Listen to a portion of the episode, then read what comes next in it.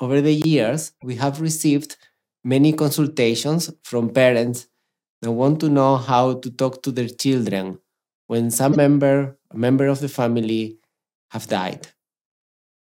We suggest that the person will be someone that is close to the child, um, the child feels safe and supported, and then to prepare internally because we are facing uh, one of the most difficult situations in life.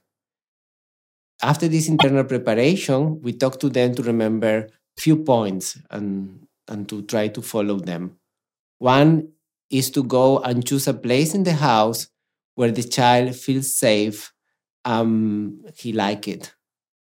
Afterwards, to start sharing how the person feels and telling what happened in very simple words, not using euphemism and trying to be concrete. In this first time we are talking to a child, it's important not to go into too many details as we will have more time and they will ask questions later. We can also reassure them that they may feel confused, fearful, sad, or angry, and thus is perfectly understandable.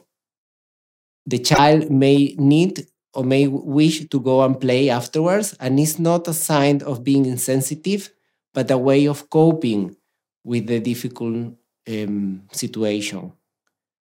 Also, you need to remember and to stress that you are going to be with them, you are together, and you are not going to abandon them.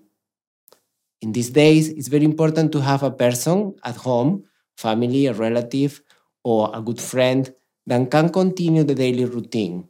So children are not going to be affected by having food and basic needs are covered.